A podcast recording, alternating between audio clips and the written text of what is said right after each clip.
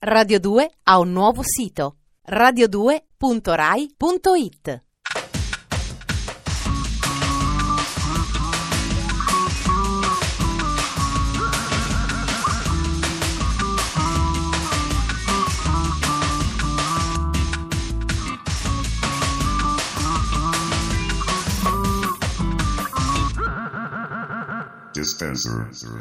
Un mese di terzo millennio scade esattamente oggi. Incredibile, eh? Non vi sentite tutti un po' più new economy, più internet? Guardate che qui dobbiamo prepararci perché ancora qualche giorno poi si mangiano solo pastiglie, si viaggia nel tempo. Insomma, io ve lo dico, il futuro è alle porte, bisogna premunirsi. Dispenser è qui apposta. Cominciamo. Sommario. Pallottole vaganti, una serie a fumetti che fa centro. Zang zang, slurp slurp, l'avanguardia approda in cucina. Bloodhound Gang, quando un remix è un atto di fede. Il New Jersey è la terra di Bruce Springsteen, un musicista rispetto al quale non accetto nessun tipo di critica. Diffidate di chiunque liquidi Bruce Springsteen con un'alzata di spalle come fosse un tamarro col giubbotto di jeans. Provincia profonda americana, New Jersey. Deve essere come una specie di circonvallazione est di Milano in forma di Stato. Forse per questo molti del New Jersey finisce che raccontano queste storie di provincia bluastra e proiettili randagi.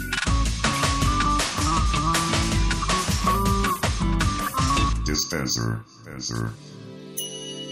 Il mondo del fumetto sembra godere in questi ultimi anni di una straripante vitalità. Sono sempre più numerosi, infatti, in modo particolare in Francia e in America, i disegnatori che si cimentano nel raccontare storie quotidiane capaci di restituire la complessità del mondo moderno.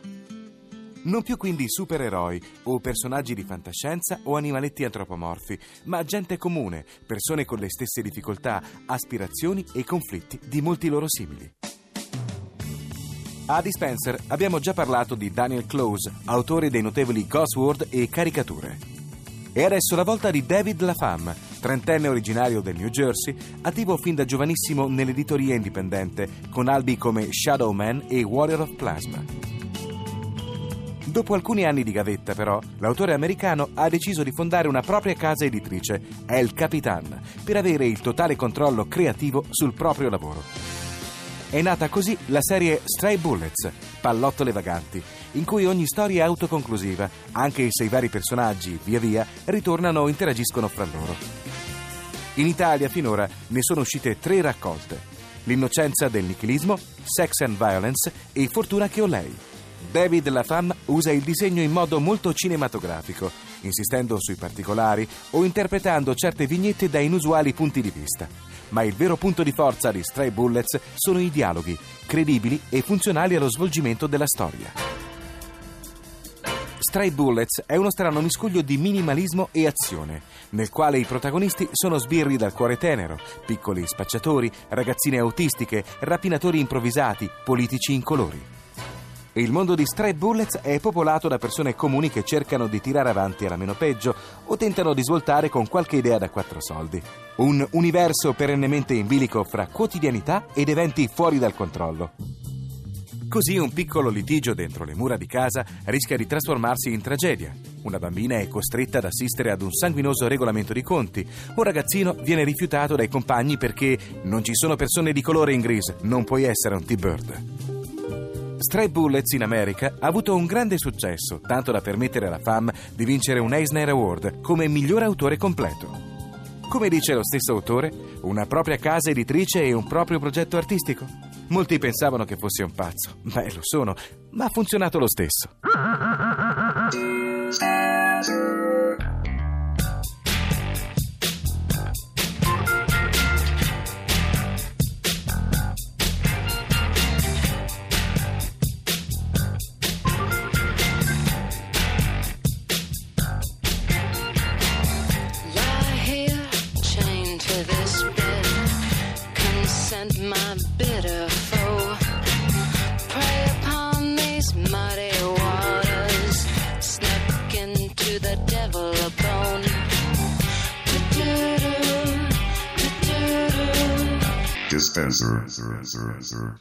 Mike Patton, il cantante dei Fade No More, ha sposato un'italiana.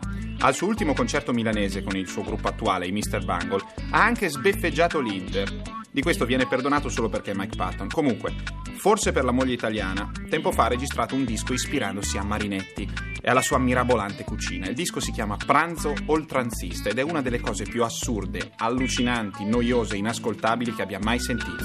A voi, cucina futurista. Dispenser. Bisogna abolire la pasta asciutta, vivanda parassitaria che appesantisce, abbruttisce, illude sulla sua capacità nutritiva, rende lenti e pessimisti. A parlare non è la salutista Rosanna Lambertucci né la dietologa d'assalto Vanna Marchi, ma il fondatore del futurismo in persona, Filippo Tommaso Marinetti. Quella del futurismo, infatti, è stata un'ambizione globale di movimento d'avanguardia non solo artistico, ma anche politico, morale, filosofico e, perché no, gastronomico. Ce lo illustra nel dettaglio l'esperta d'arte Claudia Salaris nel volume Cibo Futurista, edito da Stampa Alternativa. Uno di quei rari casi di libro colto, eppure estremamente curioso e divertente, pieno di aneddoti, stranezze e documenti rari. Ciò che Marinetti e i suoi teorizzavano in campo culinario riproduceva le istanze rivoluzionarie che il movimento applicava all'arte, vale a dire sovvertire le regole, rifiutare i dogmi e introdurre nuovo genio creativo in ogni opera. Ecco allora che i futuristi a tavola tentarono azioni sovversive come la cena a rovescio che si svolse a Trieste nel 1910 a conclusione della prima serata futurista, il cui menù partiva dal caffè e arrivava all'antipasto.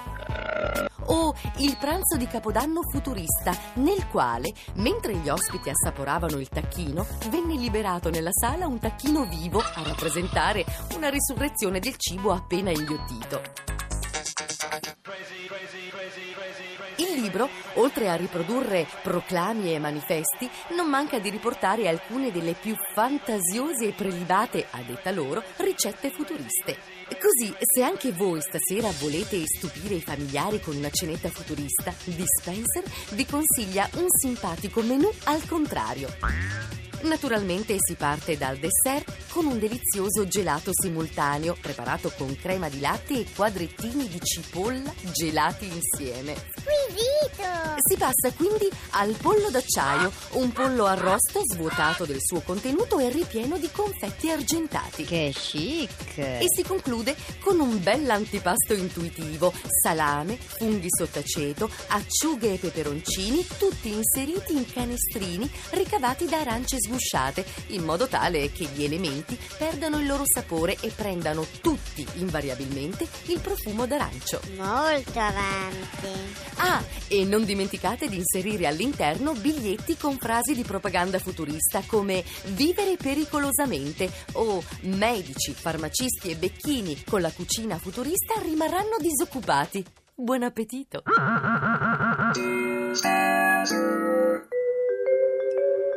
Quando si è piccoli e si vedono i video si rimane colpiti da certe cose che magari si capiscono poco. Io ho stampati in testa i video dei Frankie Goes to Hollywood. Non capivo bene la questione, però soprattutto il video di Two Tribes mi faceva effetto. Non sapevo nemmeno che cosa fosse la guerra fredda, eppure mi piaceva. Reagan e Khrushchev che si prendono a pugni e morsi su un ring. Non parliamo poi di relax, censurato, pornografico.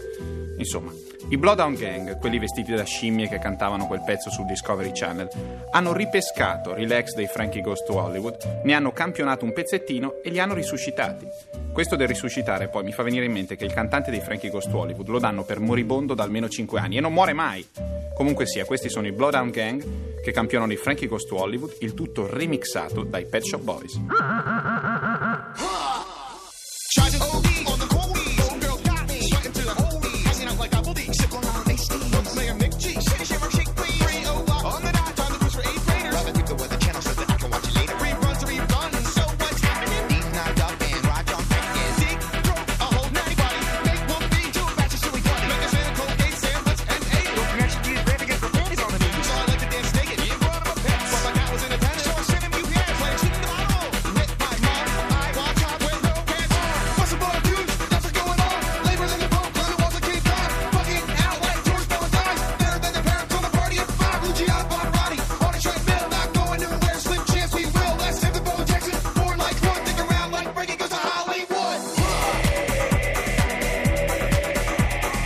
Dispenser. E nella speranza che tutto questo vi sia bastato come antipasto per una serata sicuramente stimolante, almeno quanto i programmi di Cucuzza, che è poi il minimo sindacale, Dispenser, Ferrato e Radio 2 vi ringraziano per l'ascolto avido che profondete nei nostri confronti e vi danno appuntamento a domani sera, sempre alle folgoranti 20 e 37. Buonanotte.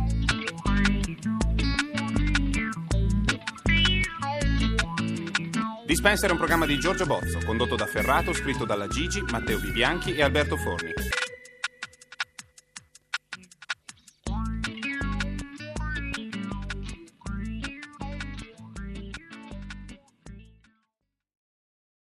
Radio 2 ha un nuovo sito radio2.rai.it